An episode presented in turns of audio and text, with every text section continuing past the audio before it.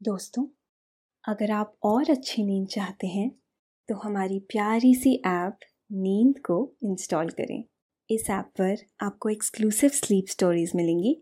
Install करने के लिए आप हमारी वेबसाइट नींद डॉट ऐप पर ज़रूर आइए। नमस्कार। मैं हूँ लोकेश। आज सुनिए लेखक कुमार रहमान की लिखी स्लीप स्टोरी, डाकिया डाक लाया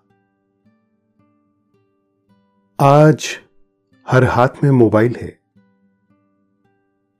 जब मन किया, मोबाइल उठाया, किसी को भी फ़ोन मिला दिया। हालचाल लिया कितना सहज हो गया है ये सब। वर्षों पहले एक दूसरा दौर भी था। वो इससे पहले का पीरियड था, जब खत लिखे जाते थे। उन खतों में पूरे घर ही नहीं, मोहल्ले या गाँव भर का हालचाल होता था। यहाँ तक कि गायें बचिया तक का हवाला होता। हफ़्ते भर बाद चिट्ठी पहुँचती थी। इसे गाँव मोहल्ले तक डाकिया लेकर आता था। बड़ी दिलचस्प शख्सियत थी डाकिए की। शादी का पैगाम लेकर आते। शादी लगवाने का काम करते। नौकरी मिल जाने पर अपॉइंटमेंट लेटर लेकर आते।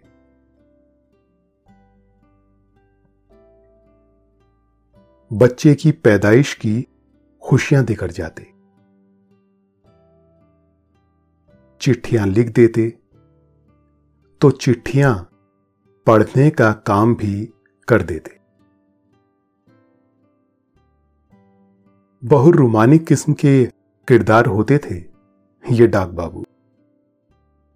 जी हाँ, डाकिए को डाक बाबू, डाकिया बाबू, मुंशी जी, पोस्टमैन, डाक रसा, नाम रसा जैसे नामों से पुकारा जाता था।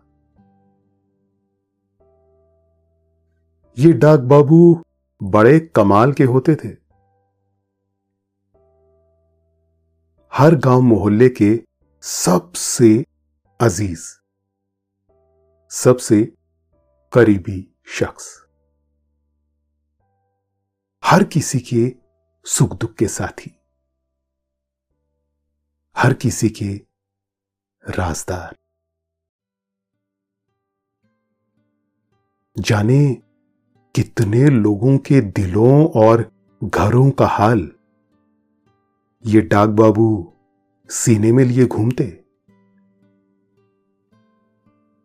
लेकिन मजाल है कि इस घर की बात उस घर पहुंचाई हो। यही वजह थी कि वो सबके प्यारे और दुलारे रहते थे। हर कोई उन्हें बड़ा सम्मान देता, प्यार करता। गाँव में बहुत सारे सरकारी मुलाजिम आते जाते रहते। लेकिन जो रिश्ता डाकिए का गाँव वालों के साथ होता, वैसा रिश्ता किसी और का नहीं बन पाता। खाकी वर्दी पहने डाक बाबू साइकिल पर सवार होकर आते। साइकिल की हैंडल में एक झोला लटका होता। उस झोले में ही चिट्ठी पत्री होती। एक सुतली से बंधी हुई। उसे वो हर घर में पहुंचाते, पढ़कर सुनाते। कोई कहता तो चिट्ठी का जवाब भी लिखने बैठ जाते। और ये सारी सेवा बिल्कुल मुफ़्त।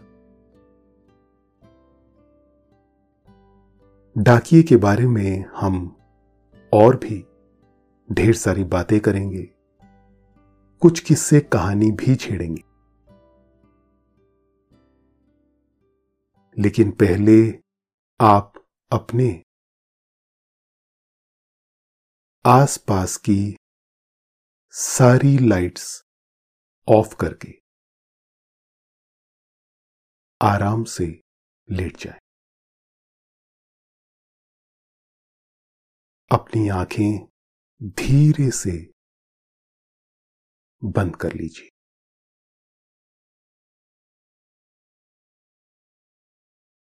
अब थोड़ा सा अपने शरीर को आराम दीजिए।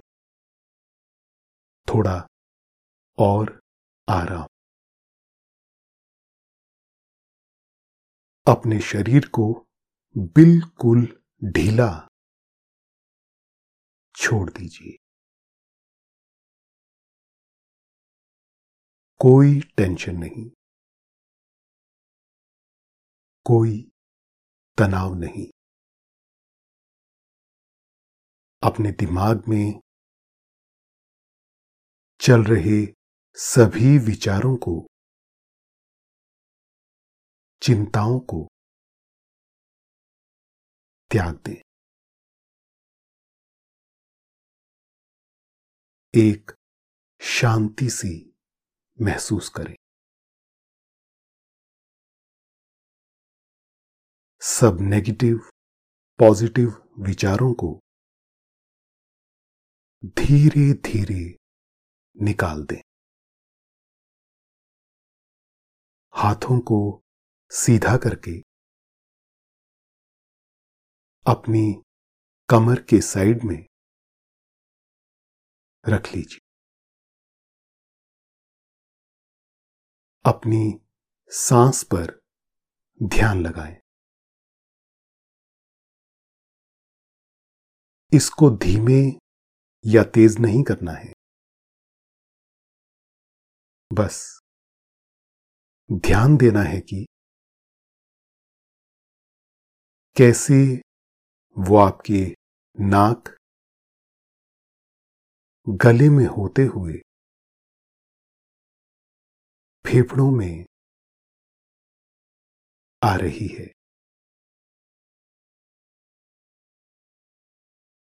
और आपके फेफड़े फूल रहे हैं। और कैसे वो आपके फेफड़ों से वापस गले और नाक के माध्यम से वापस निकल रही है।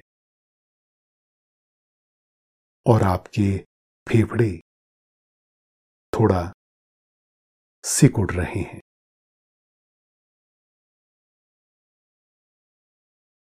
आपका मन शांत, एकदम शांत। होता जा रहा है। आप अच्छा महसूस कर रहे हैं। खुद को काफ़ी हल्का फील कर रहे हैं। सब तरफ़ शांति है। सुकून है, खामोशी है। बहुत साल पहले की बात है। एक डाकिया हुआ करता था। बहुत अपना सा एकदम दोस्त जैसा। नहीं, परिवार के एक सदस्य सा। हर सुख दुख का साथी। कभी शादी का पैगाम लेकर आता तो कभी किसी की नौकरी की चिट्ठी। कभी किसी बच्चे की पैदाइश की खुशी दे जाता तो कभी किसी के लिए पैसे लेकर आता। कितने ही रक्षाबंधन पर। बहनों की राखी यही डाकिया लेकर आता रहा। बड़ा भरोसे का साथी था। बारिश हो या कोहरा। मई जून की गर्मी हो या लू चल रही हो, वो आता ज़रूर था। कभी काका चिट्ठी लिखवाते तो कभी काकी के लिए चिट्ठी बांच देता। जी हाँ, यही कहते थे उस वक्त, बांच देना मतलब पढ़ देना। वो दिन चिट्ठी पत्री के थे, खतों किताबत के थे। पोस्ट कार्ड और अंतर्देशी के थे। टेलीग्राम के थे। जिसे लोग तार कहा करते थे। उन दिनों लोग परदेश में कमाने जाया करते थे। चिट्ठियाँ पोस्ट करने के एक हफ़्ते के बाद पहुँचा करती। पूरे घर वालों को इंतज़ार रहता चिट्ठी का। लोग दरवाजे पर बैठे डाक बाबू का इंतज़ार करते। वो दूर से साइकिल पर आते दिख जाते। करीब आने पर लोग बड़े प्रेम से पूछते, हमारी तो कोई चिट्ठी नहीं है। अगर होती तो ढाकिया बाबू मुस्कुराकर कहते। पहले पानी पिलाओ। पानी और गुड़ आता या बताशे आते। कभी लड्डू भी खाने को मिल जाता।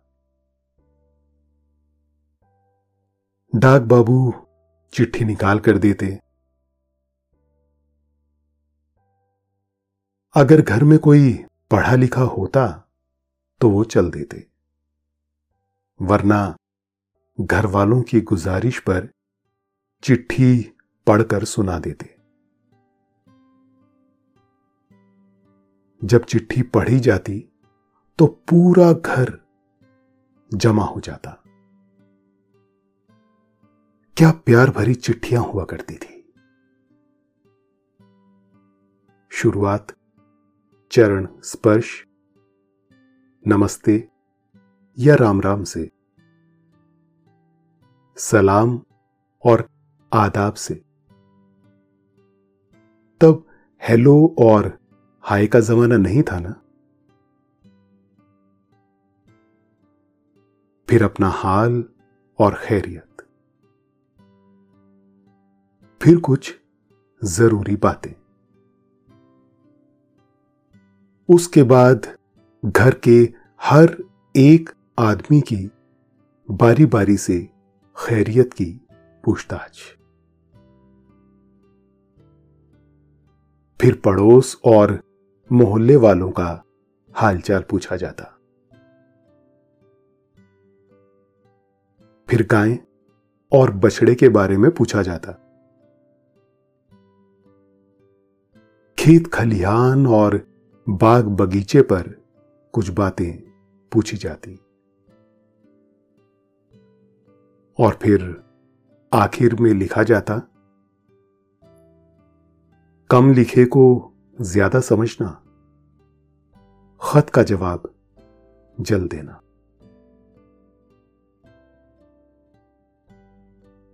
चिट्ठी खत्म होने के बाद घर वाले कहते, डाकिया बाबू आप ही इसका जवाब लिख देते। डाक बाबू पूछते, पोस्टकार्ड लिखना है या अंतर्देशी?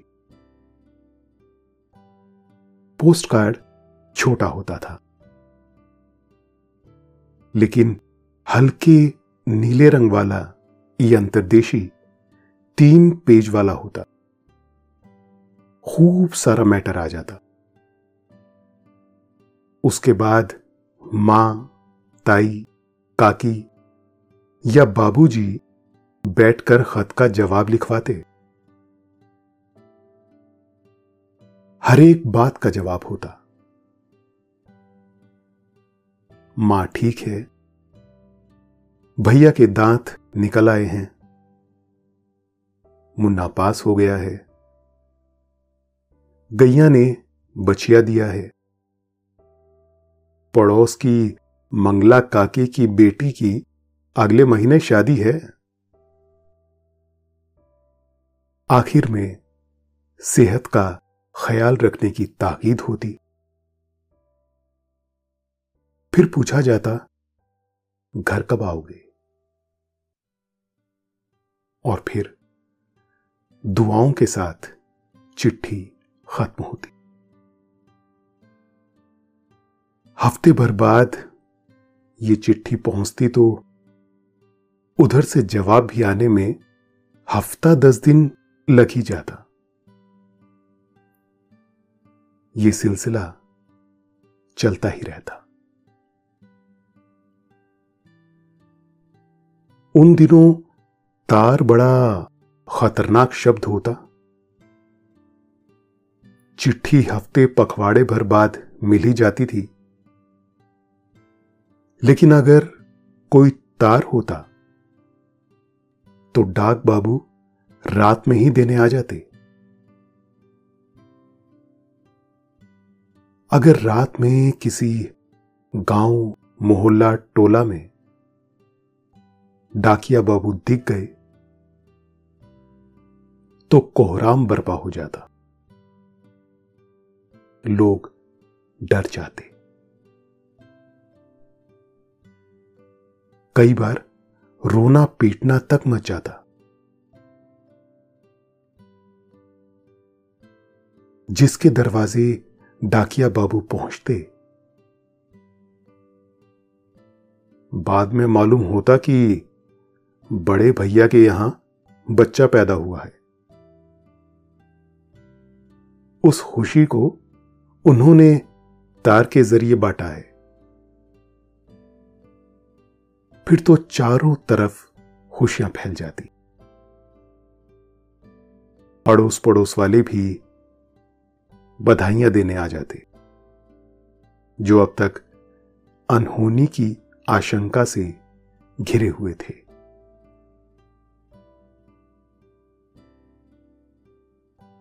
वो जमाना ऑनलाइन ट्रांजैक्शन का नहीं था।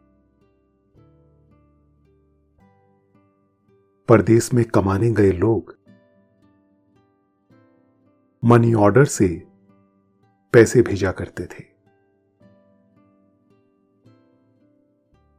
डाकिया बाबू मनी ऑर्डर का पैसा भी चिट्ठी पत्री के साथ लेकर आते।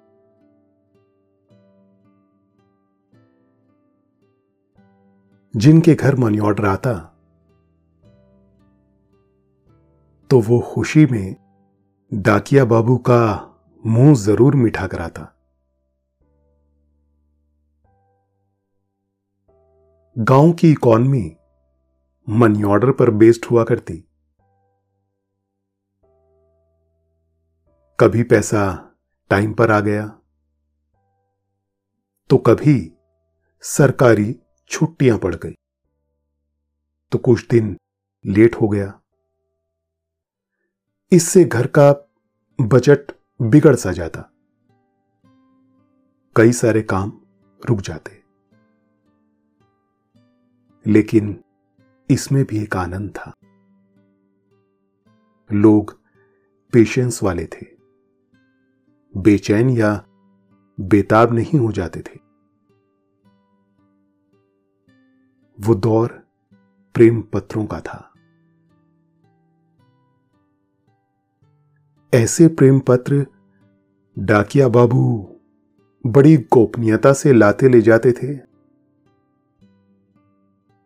मजाल है कि किसी को भी भनक भी लग जाए।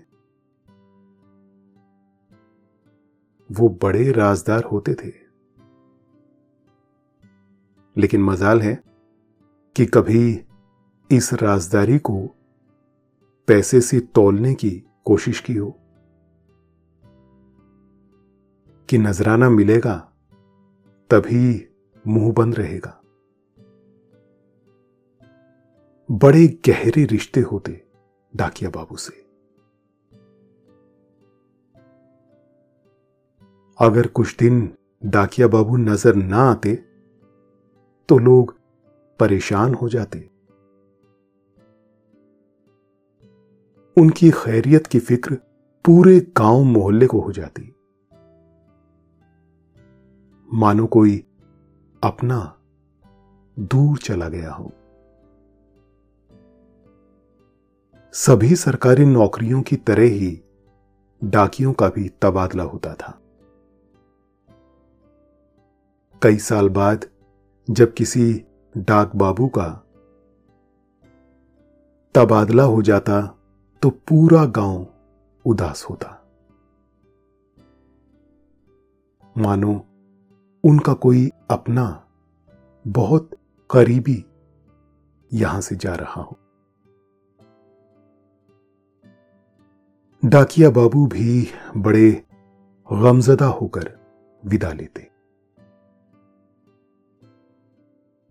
लेकिन जाते वक्त ये वादा ज़रूर लिया जाता कि वो बीच बीच में आते रहेंगे।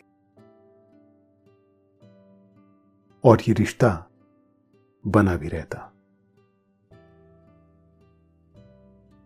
गाँव मोहल्ले के शादी ब्याह में नए डाकिए साहब के साथ पुराने डाक बाबू भी ज़रूर बुलाए जाते।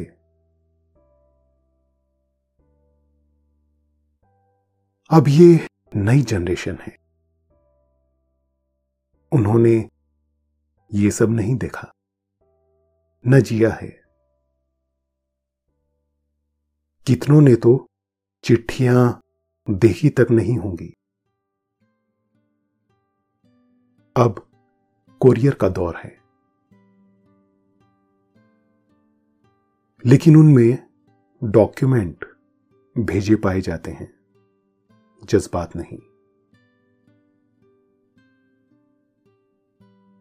चिट्ठियों का एक खूबसूरत दौर और सुंदर इतिहास है।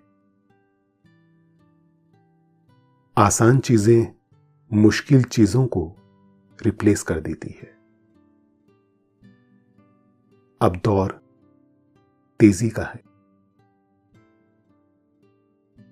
कम वक्त में ज़्यादा आउटपुट का है। इस वजह से बहुत सारी चीज़ें पीछे छूट गई हैं। उनकी जगह नई टेक्नोलॉजी, नया सिस्टम आ गया है। हालाँकि भारत में चिट्ठी पत्री का दौर बहुत पुराना है। बादशाह शेर शाह सूरी ने भारत में डाक विभाग की शुरुआत की। तकरीबन 1540 में। शेरशाह ने हर दस मील पर एक डाकघर बनवाया था। डाक वक्त पर पहुँच सके। इसके लिए बेहतरीन तुर्की नस्ल के घोड़ों का इस्तेमाल किया जाता था।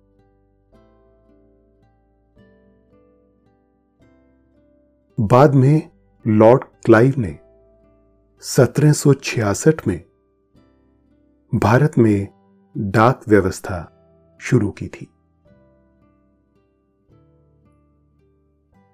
इसके बाद बंगाल के गवर्नर वॉरेन हेस्टिंग्स ने 1774 में कोलकाता में एक प्रधान डाकघर बनवाया था। अंग्रेज़ों ने डाक की शुरुआत अपने सामरिक और व्यापारिक हितों के लिए की थी।